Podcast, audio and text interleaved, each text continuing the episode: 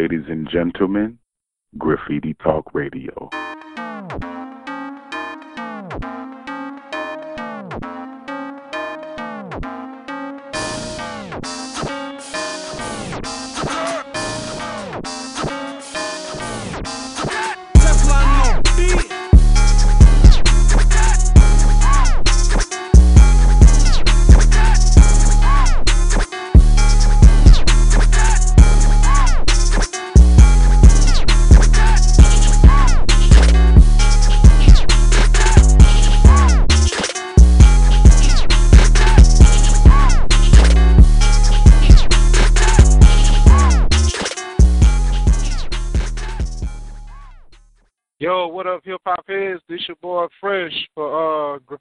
Radio, home of the hip hop backstories. I got my partner crime, Bumble Clock. Bumble Clock, we here. Right here, homie. You know the deal. Yeah, yeah.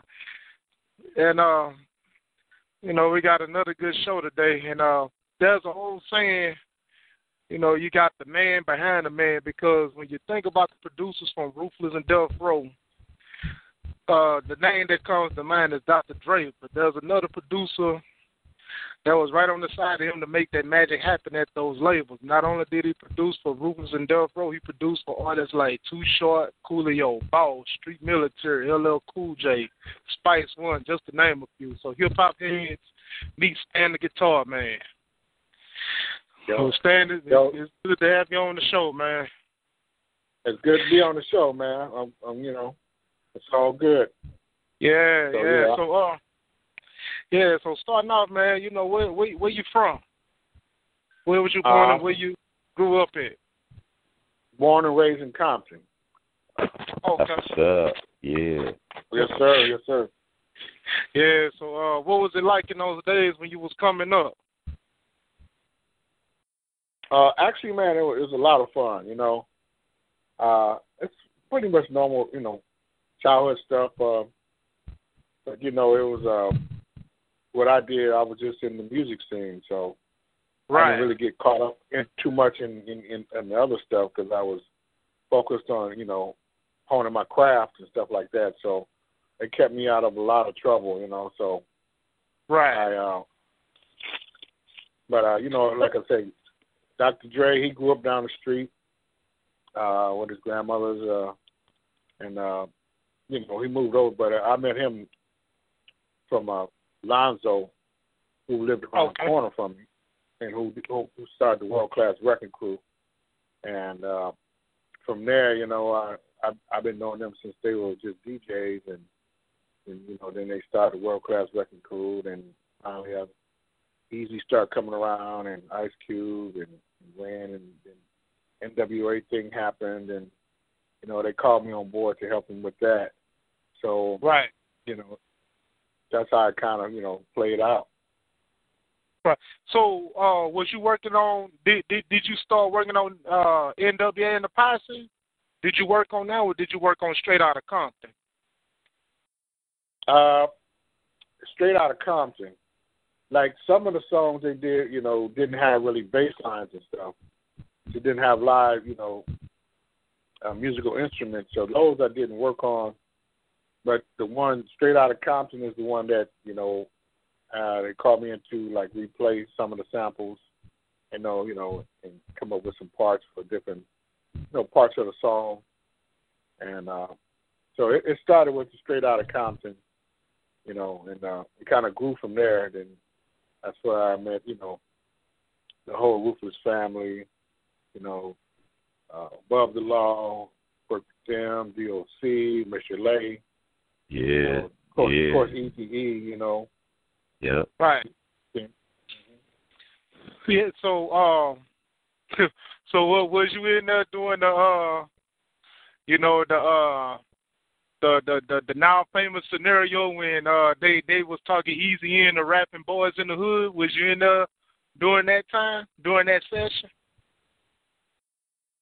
uh that particular session i wasn't there but you know because I was always, you know, I think that started at Lonzo's house, and uh, I would always be at Lonzo's house, you know, pretty much every other day. But that particular day, I wasn't there when they started, when they put Eazy in the booth. but uh, you know, after that, you know, I was I was there and uh, just watch, you know, how everything progressed together. Uh, Ice Cube was writing the words, and you know, they was coaching. But yeah, during the other sessions, like when he was doing Boys in the Hood, and we, we moved to Torrance, I was there as he was punching each word for word. You know, and it's pretty much like the movie. You know, just starting and Yeah. stopping till he pieced it together till he got what he wanted. Word, word. Right.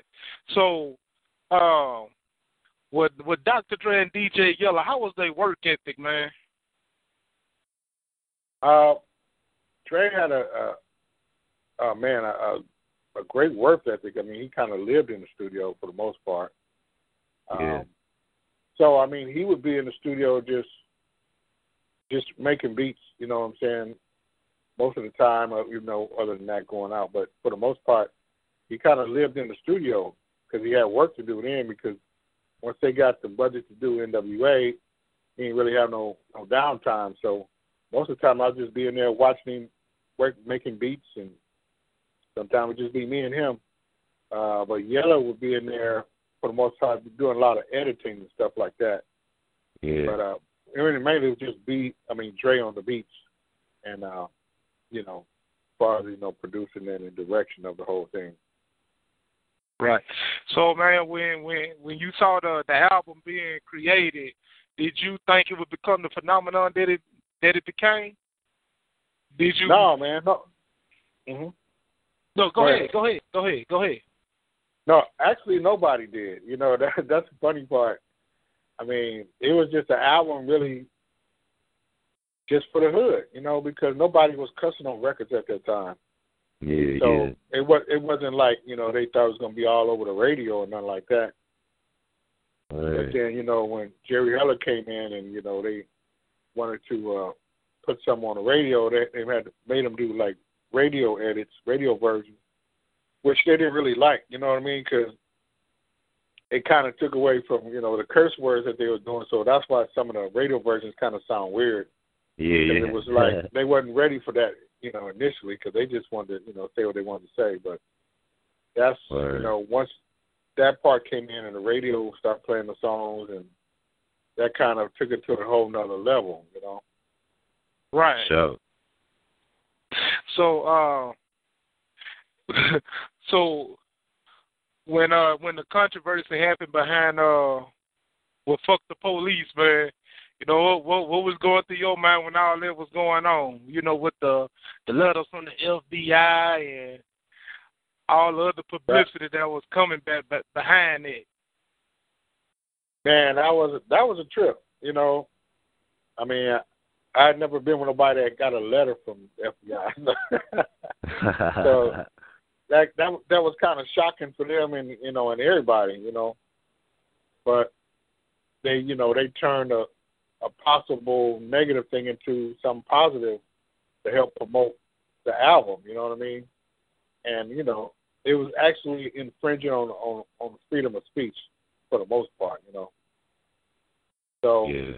I think it, it worked out. You know, it's like everything in life, you know, happens for a reason, and it's just how you react to it that makes it, you know, work for you or or not. You know. Right. Right. Yeah. So, uh, did did they sign you as a as a exclusive producer to to Ruthless?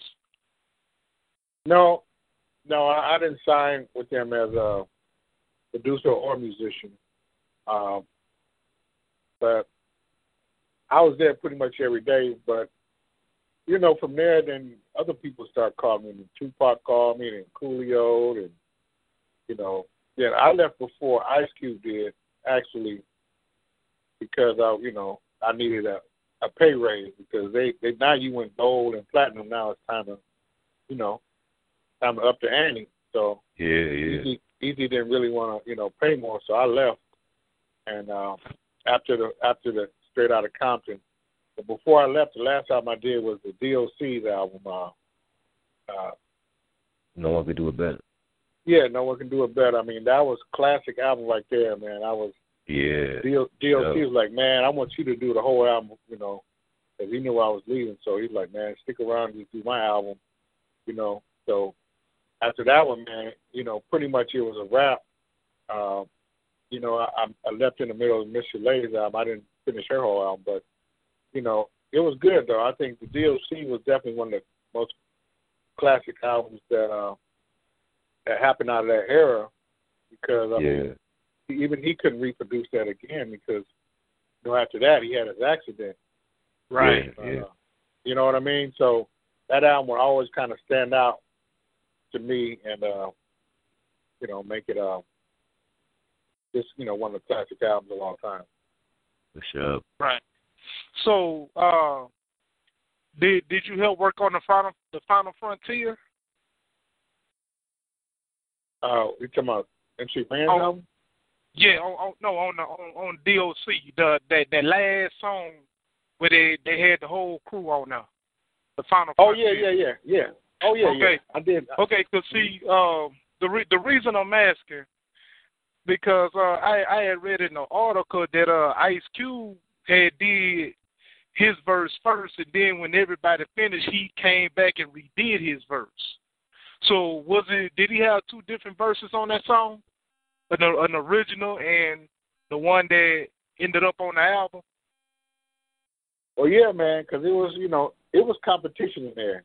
Yeah. You know, yeah. when when, D- when DOC came on board, they upped the ante on that one because I mean, DOC could was a you know could work that pen just as good as Ice Cube and MC Ren. You know what I mean? yeah, yeah. So there was definitely uh trying to you know take each other's head off. You know, because everybody want to stand out. Nobody want to get you know, you know, get left in the dirt. So Right, they was right. they was in there, you know, sweating, working on their own lyrics, listening to you know who said what, and you know, it was definitely that was good competition though. It, it made it raised the bar on the writing, you know, and the production and stuff in that, that time.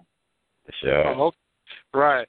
Yeah, and then and, and another song that I was always curious about was this song that uh called Bridget. You know, it ended up on uh one of Dr. Dre's albums. Well, not his album, but like a compilation album in '96 or something like that. But it was uh, they said it was a song that uh DOC had did. It, it was supposed to have been on on the uh the album, but it ended up getting dropped. Now, uh did DOC do that song for himself, or was it meant for one of the other artists? I think initially he did it for himself, but you know when when songs don't make the album, then you you looking to place it somewhere. You know what I mean? Hopefully another artist will do it, but uh, initially I think he did it for himself. Okay, okay, But but you know Dr. Dre is pretty much the ear of the whole project, so you know he lines the songs up and you know the the whole playlist, and then if it don't fit the format, then we don't think it's good enough, then he just put it you know put it on the shelf. right, right. So, uh, how how was your uh, relationship with Jerry Heller?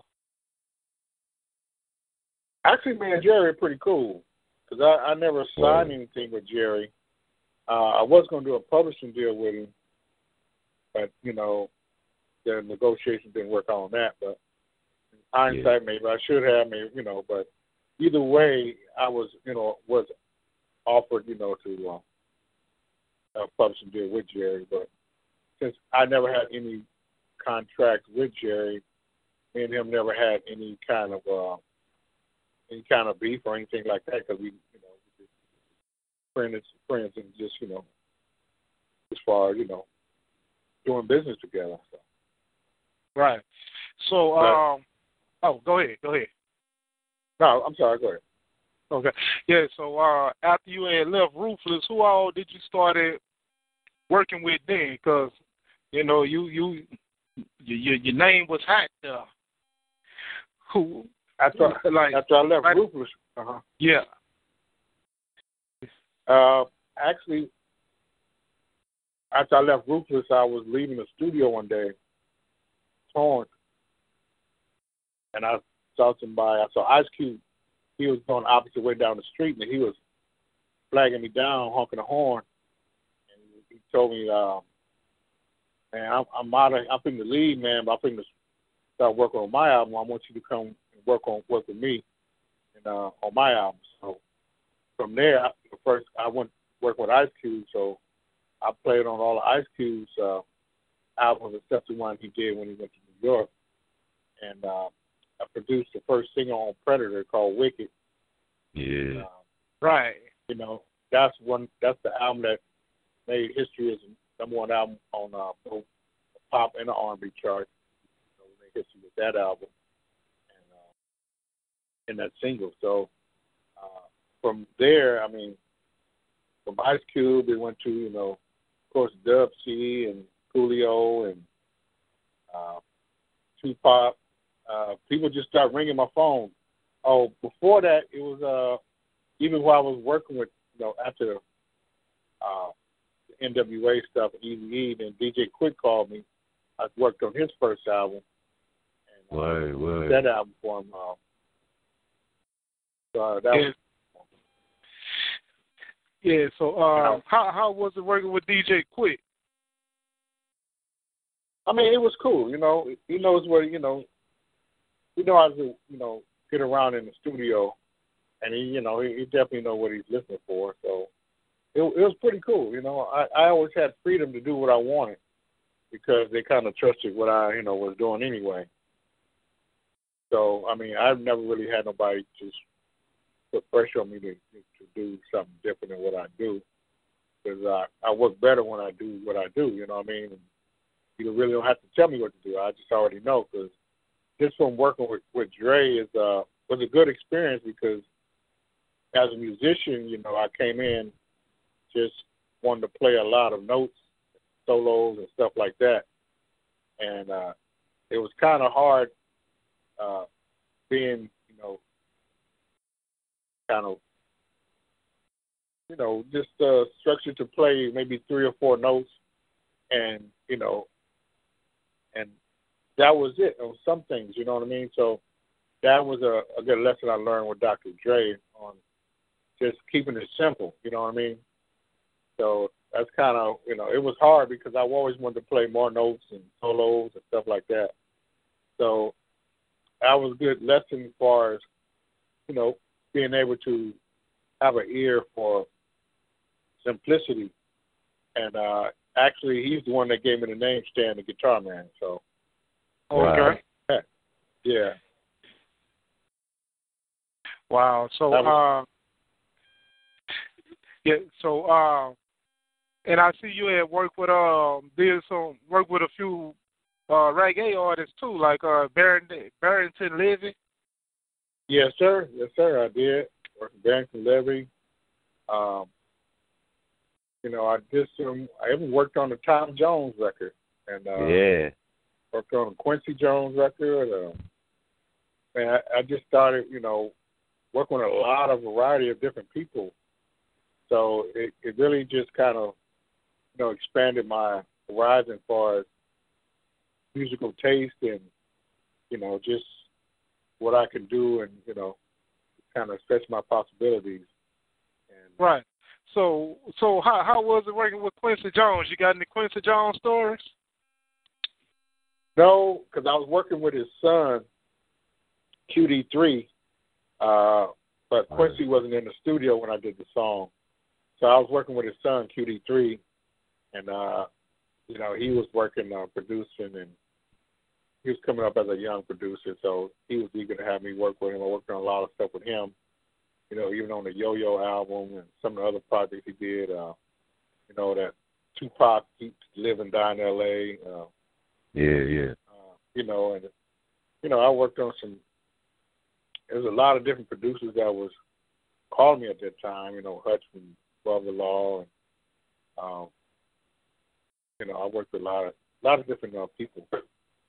So it was good, man. It was it was a lot of fun, really, and that's that's what I like, you know, about you know that time because music was fun, and Yeah. nobody was, you know, it wasn't serious because everybody. I mean, even in the records that you might hear on NWA and even Eazy E's, they all some of the songs had a sense of humor to it. You know, Yeah, Right. yeah. they they wasn't taking themselves that serious. They knew they wasn't really all that. You know what I mean? But it was to really just have some fun and, and make some good records. You know. So Yeah. that's that's the difference between now and then. Everybody's like all serious and like nobody has a sense of humor and nobody act like they can't be vulnerable and you know. So it's a whole different era, you know. Right. Yep. Yeah. So, uh, what did you ever do any work on Death Row Records? Not really. Um I worked with on track with Daz over there and I worked with uh I worked on the Snoop's album, The Doggfather. Word. Uh, but I didn't really get into the mix. I didn't get on the Chronic or nothing like that. Because at that time, you know, I was, I was, you know, trying to get over there, but I was started working with other artists, and you know, at that time, Coolio and all the other artists and stuff like that. Yeah. So, uh, you know, for some reason, God kept me out of that mix. Yeah. For Right. Sure. So, with all that going on, did you have your own production company? Yeah, yeah, I did. Uh, I had a production company called Torture Chamber, and uh, we started doing production. You know, on Ice Cube album, Lighter Shade of Brown. Yeah. Uh, you know, Balls, uh, and I, you know, other artists, and uh, you know, yeah. So I, I did have a production team. You know, we started doing production for other artists also. Okay. Yeah. So, um, and uh, with, with Eazy, how how was your relationship with him? What what all did you? No, no. You said that uh, you had left out the straight out of Compton, but uh, how but how how was your relationship with Eazy? Oh man, Eazy was good. I mean, we just be in the studio just laughing and clowning all day, you know. Because Eazy was funny, man. He he had a sense of humor, so we be, for the most part, even with everybody in the studio, we be in there cracking jokes on each other. You know what I mean? Right. Yeah. So it was. That's why I say it was, it was just a lot of fun. If you could visualize, it was just a bunch of kids just in the studio having fun, you know, getting paid and doing what they want to do. So me and Eazy was always good, you know. Uh, so it, it was never no, you know, the movie made it seem like he wasn't as serious as you know all of that, but for the most part, we had a lot of fun. It wasn't no, Right.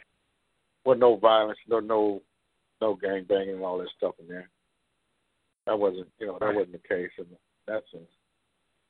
Okay. Yeah. So with that being said, you know, as far as the movie goes, uh, how, how what's your opinion about the movie? You know, seeing how everything had, had went down as it was happening, and then the way everything was portrayed in the movie. Well, I mean, I just my opinion. I think if I I should have had a scene in the movie when they was doing all the recording, because I was always there. Word. And even though they they played my parts in the movie as far as the music, you know, but I was, you know, that was me playing the music, bass and guitar and all that stuff. Um, but if I would have had a part in the movie, I would have been, I would have had a almost a major part, but you know, because I would have been on the NWA side when they were doing the Straight Outta Compton and Fuck the Police and all that stuff. Yeah. Then, then when I left NWA, I'd have been on Ice Cube's side because I played No Vaseline and all that stuff on Ice Cube's album against NWA. Word. So, so I'd have been, you know, on both sides of the fence in the movie, you know, in the studio with NWA and Ice Cube. That's So crazy. I, yeah. maybe, maybe, you know, maybe that's why I wasn't in there.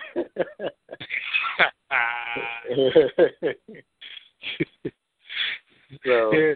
you know, And, and, and you know, and it, it's funny, man, because uh, you know, in the movie they also didn't mention uh Arabian Prince, you know, who was also one of the core members of of NWA. Man, that uh, how how how how was he as a as a businessman? What what was he like?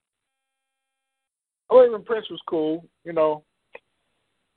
He was laid back, but that wasn't his MO as a, you know, to be gangster and portray that because I, I guess for religious reasons or, you know, he used to say, you know, his mom just didn't like all that cussing and stuff, so uh I mean, he left the group right before it blew up. I mean, it's funny that his picture is on the album cover, but he's nowhere on the album.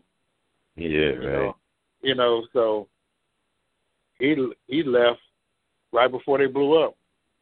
I, I guess maybe morally or he didn't think it was going going to work out for him or something. But you know, it's you know it, it's one of those stories that you know, with every successful group, it's always somebody that leaves the group before they blow up. And Right. uh, that was that was his character, you know. Yeah. But you know, he the one. Him and Yella did you know the stuff with JJ Fad because that was their kind of music. Yeah. So the dance kind of stuff. So he got some success off of Supersonic and stuff like that. You know, that's what he did while he was there. And uh but he didn't do none of that. You know, none of the other stuff with with uh Eazy or NWA or Above the Law, nothing like that. He was gone. right. But yeah, that that's you know that's always a trippy story. yeah. So look, what all um instruments did you play? I play guitar and I play bass. Uh, that's pretty much all I played in, during that time, you know, because that's all that was needed at that time, you know, bass and guitar. So I played both of those roles on those albums over there. And uh, one song, uh, me and Yella played live, you know, in the studio. Uh, when he's playing the drums, talking about how I used to fuck it up in Compton High, and so he's on the drums, Yeah. and that was just me and him, you know, playing live in the studio. So Yella played some, Yella played the, the drums on that particular song. I thought that was pretty cool. Yeah. Okay, and and, and then uh see you that you had a, a solo album too called uh Concrete Soul. Yeah, I put a, a solo album out in 2009, actually. Uh, Concrete Soul. It's just uh, instrumentals. It's some, you know, hip hop, some some pop and some rock on there. Some hip, you know, you know, R and B. So it's just a mixture of just some things, uh, ideas I was working on at the time, and uh, you know, it's uh, I, what my plan was to release another version of the album with features on it. So I'm working on actually doing that now, and uh, so I, you know I got another album I got in the works right now that I'm gonna put out, and I got a book I'm working on called The Strings of Life, My Life in Compton, and uh, I'm gonna definitely uh, end up doing a documentary or a film. That's what's up. Okay, cool. So Bumble you got something you want to ask? Yeah. What uh besides the um the DOC album, what what other artists uh, music or like album that you worked on was like the most memorable or like the best time working on? Uh, I'll say Ice Cube Death Certificate Yeah. and uh, the Predator album. I say uh, Coolio's album was you know a lot of fun. Cool. Definitely uh, Tupac. You know, Yeah. me, me against the world. I co I co uh, wrote a song on Me Against the World called "Fuck the World," Yeah. and uh, with uh, Shock G. Then I worked Yeah. on a Machiavelli project with him and and Thug Life. That's what's up. Yeah. Dope know, shit. Yeah. And but other than that, man, I you know I worked on a lot of other film projects and stuff too. Just you know that that made it fun. You know, Okay. Friday was one. Uh, Oh, cool. That's tight. Friday, Space Jam, Eddie, Menace II Society, uh, New Jersey Drive. You know, James Wow. Roses. You know, so that Yeah. that was always cool too. You know. Yeah. That's real cool. But uh, also, you know, I did some, you know, a mod. It seemed like everything I worked on was pretty much was either going gold or platinum, and it, it was not by my design. You know what I mean? Yeah. Uh, that was all guys' work because I worked on a mods album. You know, Yeah. so back in the day, you know, Yeah, yeah, yeah, yeah. You know, and uh, that was you know he he never put out another album, but that went that went gold for him platinum. Then uh, worked with the Whispers and Lakeside and Foster Sylvers. And, Cool. you know, it just kind of was like a floodgate, man, and that you know things just start happening. So I was just, you know, I was thankful, man. Things were, you know, pretty much going well. That's what's up, man. Yeah, that's cool. Hey, thank you. You got something you want to ask? Yeah, can y'all hear me? Yeah. Okay. Hey Stan, um, I wanted to ask you, uh, what genre of music did you uh, grow up listening to, and what influenced you to get into playing the guitar?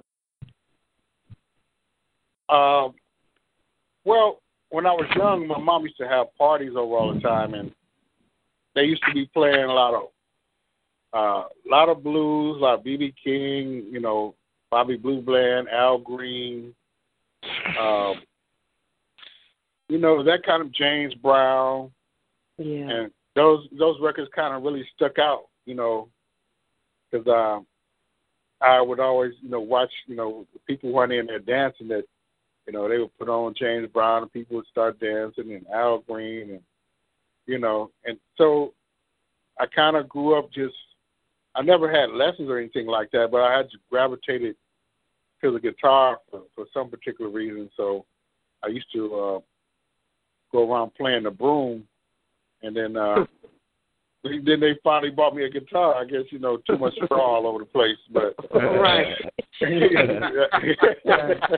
okay. right. So you know, and you know, especially with Jimi Hendrix and stuff like that. But I Right. just gravitated towards the guitar for some reason. I, I really can't, you know. hmm And did you self teach? Did you self teach yourself, or did Yes, you I did. Uh huh. Okay, okay, that's what's up. Yeah, we couldn't afford we couldn't afford lessons, so you know, in the hood, you, you know, it just you got to teach yourself when you want to learn something. That's right, right. right. Okay, okay. And, well, thank uh, you. Yeah, so no, it's all good. It's all good because you know, like in growing up in Compton, we had some music programs at the time, but you know, they didn't really have no music programs where you could play guitar and stuff like that. You know, just kind of yeah. have band and stuff like that. Mhm. So yeah, But yeah, that's that was you know days I was just kind of listening to you know all kind of music, blues for the most part. Okay. Cool. Okay, so anything else you got going on nowadays? Uh, like I say, I'm working on my my album, and uh, I'm gonna have some features on it, and uh, I'm gonna reach out to some of the people I play with, and uh, you know, see if we can get some you know quicker uh, cues or some other people, you know, to do some uh, appearances and stuff like that. Yeah, yeah, yeah. you know, MC Ren. And uh but yeah, did they ever send you over a, did they send you over a song to you know, the My Time single from the Concrete Soul? Nah. Mm-mm. Nobody ever Oh oh really? Yeah. Send it send it to us again. Okay, uh send me a text me an email address and I'll send it over to you. Yes, sir. And uh 'cause uh, I mean you could, you know, play that song and uh you can get an idea of what some of the things uh, ideas uh, you know, I was feeling at that time. Okay. And like I said, the album Okay. is available on on iTunes and any other digital media outlet to uh, Okay. uh can go to and find. Okay. That's what's up. Yeah, yeah, that's what's up. Uh, I was say, you know, it was another great interview, and uh, there you have it, everybody. Uh, another uh, music backstory told by another legend. You, you heard it here first at Graffiti Talk Radio, and we don't talk about it because it didn't happen yet. So, uh, peace. May old school hip hop live forever. Yeah, All right so now, definitely. peace. Uh, okay, well, definitely. Uh, I enjoyed the you know interview.